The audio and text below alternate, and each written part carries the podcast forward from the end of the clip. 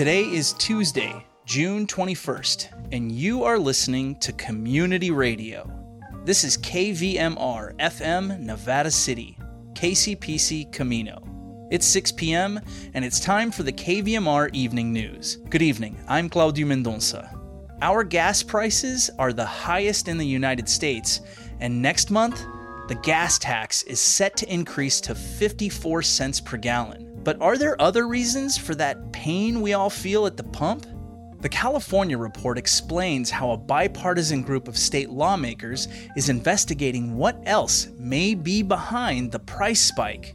After regional news and weather, Felton Pruitt talks with Mary Gauthier, and Mark Cunaberti is here to talk quantitative tightening.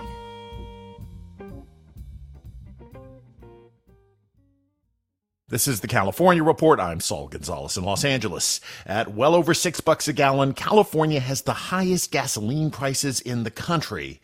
Now, a bipartisan group of state lawmakers is investigating whether price gouging by energy companies is a big factor. From Cap Radio in Sacramento, Nicole Nixon reports. Yes, California's gas tax is the highest in the nation and contributes to the higher prices we pay at the pump. But the group of lawmakers believes that's not the only reason. Speaker Anthony Rendon says companies like Shell and Chevron have clocked record profits this year. And he says that's one reason he and other Democrats are reluctant to suspend the gas tax, despite pressure from Republicans and now some moderate Democrats. Californians need more than band aid relief from high gas prices. We need long term solutions. UC Davis economics professor David Rapson says many factors contribute to the high cost of fuel right now supply and demand, the war in Ukraine, and limited capacity at refineries. He says there are other factors worth looking into, like a so called mystery surcharge of roughly 30 to 50 cents a gallon. Some economists believe it's tied to a fire at a Southern California refinery seven years ago. This is a meaningful amount over the long run that Californians are paying, and I think it's worth understanding you know what's going on there. But Rapson warns it won't solve the high gas prices drivers around the world are feeling today. Instead of suspending the gas tax, which is set to increase to 54 cents per gallon next month, lawmakers and the governor are negotiating an inflation relief package to send rebates to consumers. For the California Report, I'm Nicole Nixon in Sacramento. CAL FIRE is the state's firefighting department. It responds to thousands of fires every year, often at great risk to firefighters. That's earned CAL FIRE a heroic image in the public's eye. But CAL FIRE's mission goes way beyond fire suppression.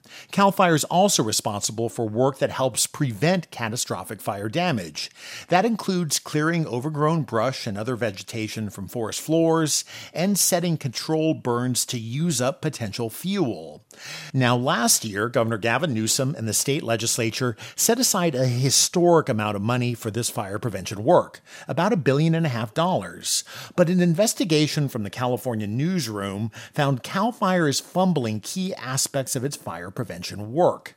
To talk about what was discovered, I'm joined now by Danielle Venton of KQED, who reported the story with Cap Radio's Scott Rodd. Hey, Danielle. Morning, Saul. When we talk about wildfire prevention, what does it look like, and what were some of the issues that you explored related to it? The department is required by law to file a report with the legislature every year detailing its fire prevention activities, but it hasn't submitted one of those reports in at least the last four years. These are things like vegetation management projects, clearing fuels, building a workforce that can do prescribed fires, inspecting properties. We know that CAL FIRE has an overarching goal where the, the state and the federal government each are supposed to treat half a million acres annually by 2025. And it is apparently well short of that goal, but it's hard to say exactly how much because the tracking for this is so poor. What are some of the real world consequences of this for California and Californians? Well, presumably the state is at a greater risk of catastrophic fires than it could be. The state has invested a record $1.5 billion for wildfire prevention and for forest health in 2021. But still, CAL FIRE's hiring in this area remains stagnant, even though its staffing for firefighting has ballooned. We spoke with Margo Robbins, who's the executive director of the Cultural Fire Management Council. Her expertise is in setting intentional fires that benefit the landscape, and she works closely with CAL FIRE. Here's her reaction to our finding that the department hasn't hired many new people to do forest management work.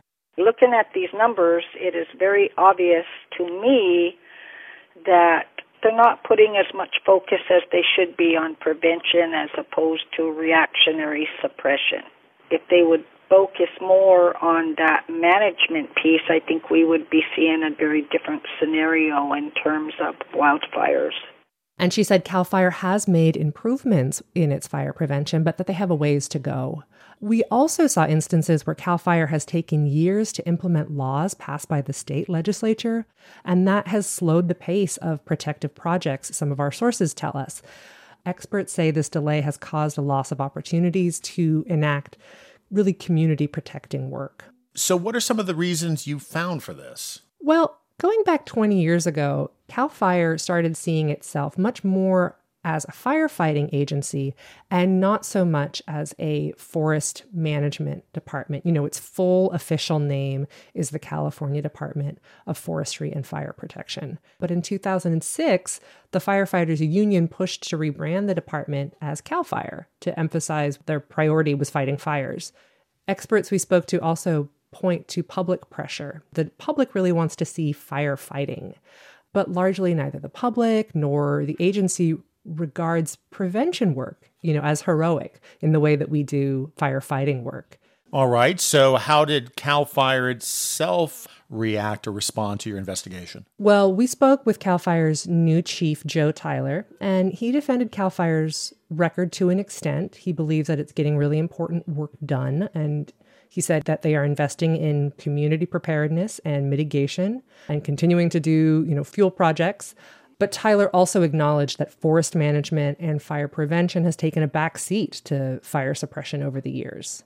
I sincerely recognize the need to change the way we do uh, and have changed the way that we do business. Yes, I have to change some of the historic culture within CAL FIRE to continue our investments not only in suppression but also in prevention.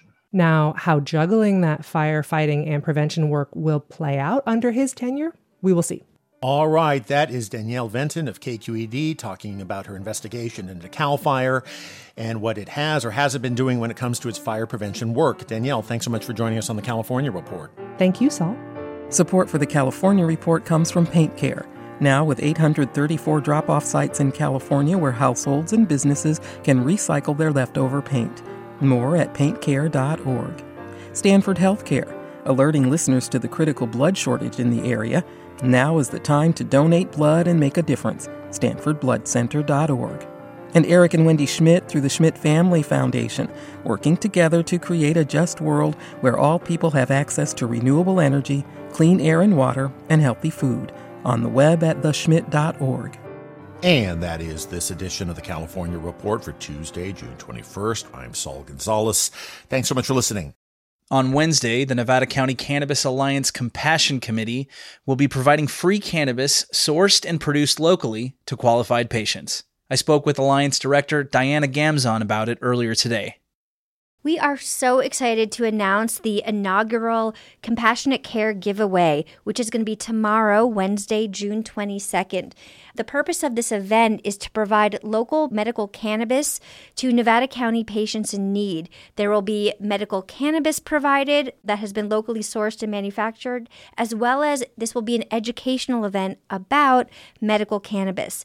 The event will take place from 3 to 7 p.m. tomorrow at Elevation 2477 569 Strolls Avenue. It's being hosted by the Nevada County Cannabis Alliance Compassion Committee, which aims to provide free cannabis medicine that is sourced and produced locally to qualified patients throughout Nevada County. So, really, what we have here is local licensed Nevada County cannabis businesses have organized to create a supply chain to locally cultivate, manufacture, test, distribute, and dispense cannabis. There's been over two dozen businesses that have come together to make this happen. So we're really, really excited about it. And at the event, we're going to have several medical cannabis educators there. So feel free to come and just learn about the benefits of medical cannabis and if it may be right for you.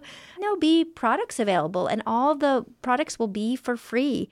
And anybody who wants to go can go and get free cannabis. You must have, you're actually required to have your medical cannabis recommendation and you must have a valid ID. So it's the first. I imagine it won't be the last. We are gonna. This is gonna be our first one, but we're looking to do these pretty regularly, perhaps as as as as soon as the next month or two. All right, that was Diana Gamzon, Executive Director of the Nevada County Cannabis Alliance, talking about a free cannabis giveaway event for all patients who are qualified, taking place tomorrow at Elevation at 3 o'clock. Thanks very much for coming in. Great. Thank you so much for having me. Nevada County announced today that it has awarded an additional $50,000 in relief funds to 20 micro businesses impacted by the COVID 19 pandemic. All micro businesses received $2,500 in grant funding, and to date, Nevada County has awarded over $100,000. The additional 20 awarded businesses reside in Nevada City, Grass Valley, Penn Valley, and North San Juan. Diverse business types included transportation, health and wellness, salons and spas, alternative medicine, artists in paint and illustration, cleaning services, agriculture and farming, childcare providers, music studios, and instrument repair. Says Nevada County CEO Allison Lehman, this program focused on supporting the very small businesses that help make Nevada County a special place to live and work. We recognize the creativity, diversity, and resilience of our community in these Small Business Owner Grant Awards. Turning now to regional weather, a heat advisory remains in effect for most of our listening area until 10 p.m. on Wednesday, with widespread heat risk expected in the Central Valley and moderate to high heat risk here in the foothills. Listeners are reminded to stay out of the sun if possible, drink plenty of fluids, and check on neighbors and relatives. Young children and pets should never be left unattended in vehicles under any circumstances. In Grass Valley and Nevada City, tonight clear with a low around 66. Wednesday will be sunny with a high near 94. Wednesday will be partly cloudy with a low around 66. Tahoe and Truckee is expected to be hot with thunderstorms from Wednesday into the weekend. Tonight will be clear with a low around 48. Wednesday will bring increasing clouds with a high near 82. Wednesday night will be partly cloudy with a low around 50. And in the valley, Sacramento and Woodland, tonight will be clear with a low around 68. Wednesday will be the hottest day this week with a high near 102. Although Wednesday night will cool down significantly with partly cloudy skies and a low around 65. You're listening to the evening news on KVMR.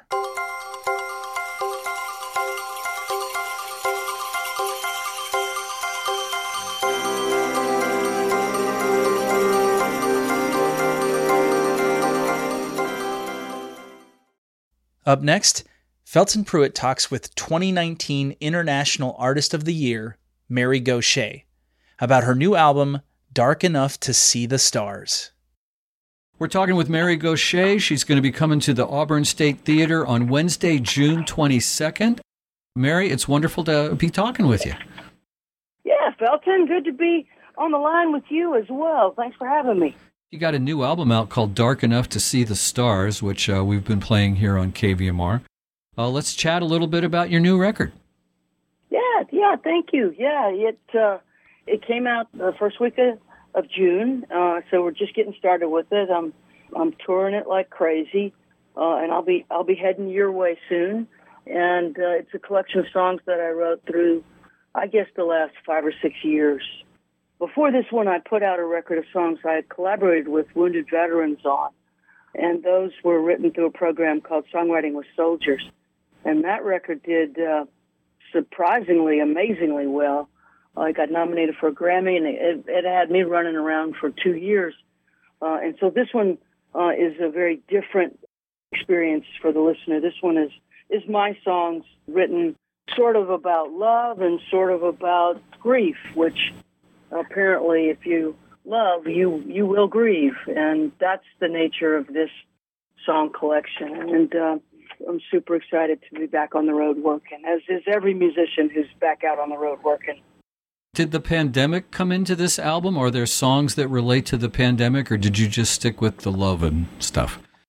Well, you know, I didn't directly stick with the pandemic, but when John Prine died, that sort of kicked off the really rough two years of, of grief and loss. I, I lost a lot of friends. Uh, you know, John died of COVID. My friend David Olney, incredible songwriter, had a yeah, heart attack yeah. on stage at a festival we were playing uh, in Florida.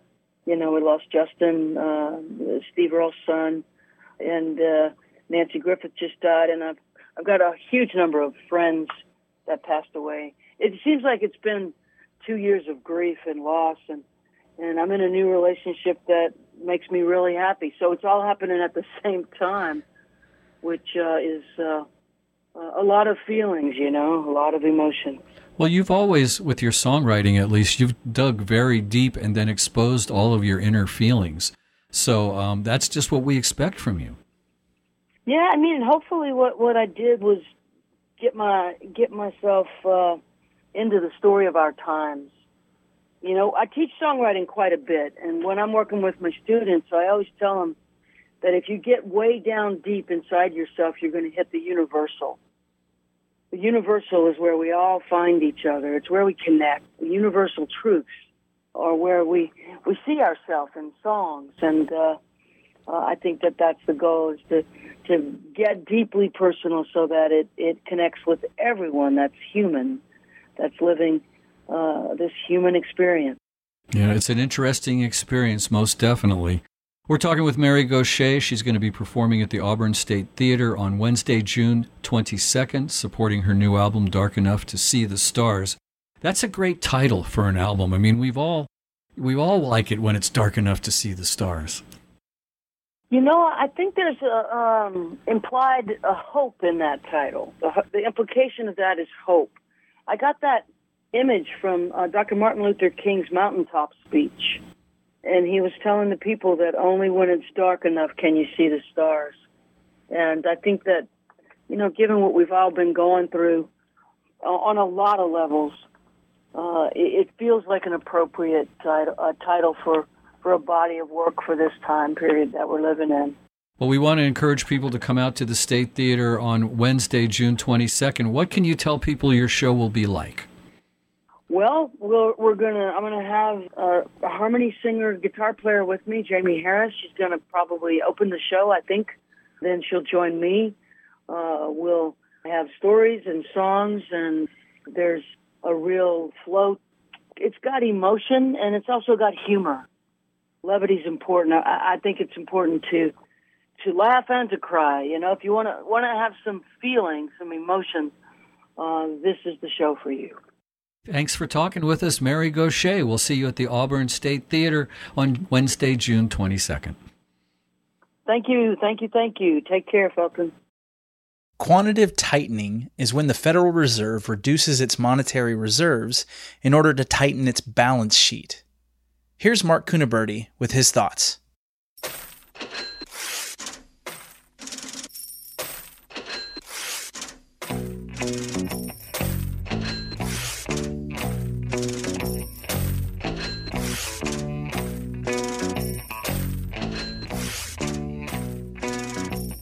Welcome to another edition of Money Matters. My name's Mark Cunaberti. Although the markets have halted their brutal day after day erosions on occasion, the brutal sell off on June 9th and 10th seemed to confirm the general direction is still downward.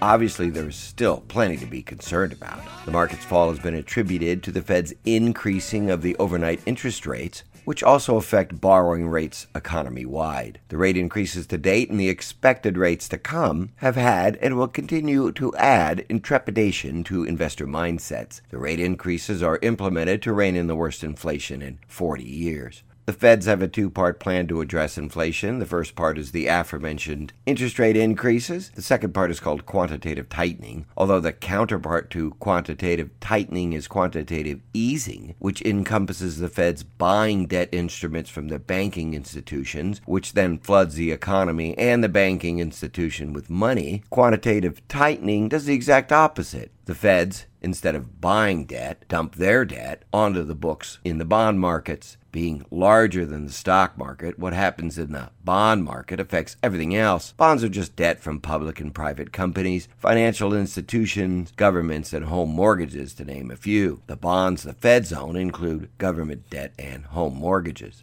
The Fed's tightening program they will soon implement includes the sale of $95 billion worth of bonds a month until further notice. No small amount, to be sure. The Feds have been on the buy side of the bonds over the last few decades or more, totally in the area of trillions and trillions of dollars. Now, on the rare sell side of things, the markets have yet to see the effects of what the Fed selling bonds will do in the short, medium, and long term. What we do know is when the Feds were buying bonds, it was in response to a multi multitude of economic whirlwinds, which included the dot com crash, 9 11, the 2008 9 crisis, and the COVID 19 virus. As a result of their buying, the markets plowed through these events only to end up much higher soon after. Now, having to instead sell debt going forward, it will likely be a huge negative for the markets and the economy in general. I'm of the opinion that the bond sales will not go over well with the bond and stock markets once the selling begins. After all, the markets and the economy are already under stress from supply side issues, labor shortages, and inflation. In essence, the Fed may be tightening into an ever weakening economy, a double whammy to be sure. In the early 80s, the Feds faced a similar situation high inflation coupled with a stagnating economy. We called it stagflation back then. The Feds chose to address the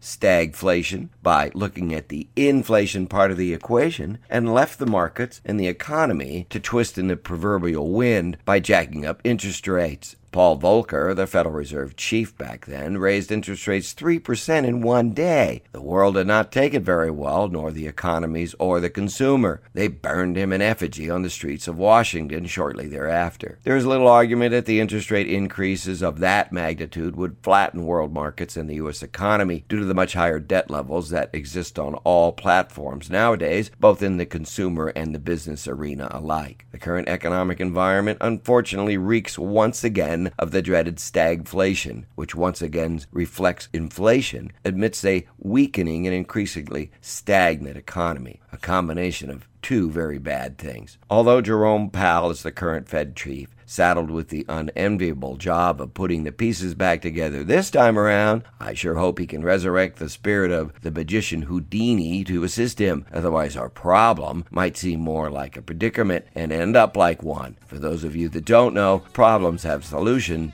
predicaments only have outcomes.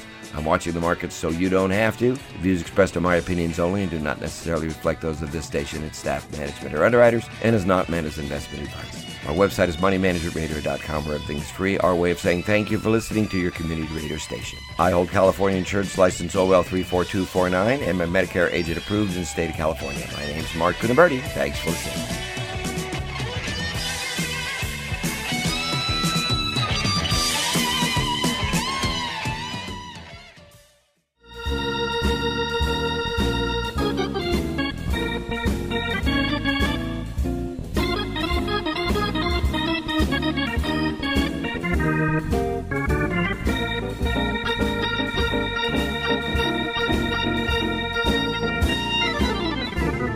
That's our newscast for this evening. You can listen to it again on our website, kvmr.org, or wherever you get your podcasts. KVMR gets support from Rick Kalb, Wealth Management Advisor with Northwestern Mutual since 1983. Providing wealth management and retirement planning strategies, also second opinions on current investment portfolios on Spring Street, Nevada City. Information online at rickkalb.com. And Gold Country Workers Comp Center. Kyle Adamson and Kim LaValle offer 50 years of legal experience in workers' compensation, disability, social security, and more. Consultations available to discuss issue resolution.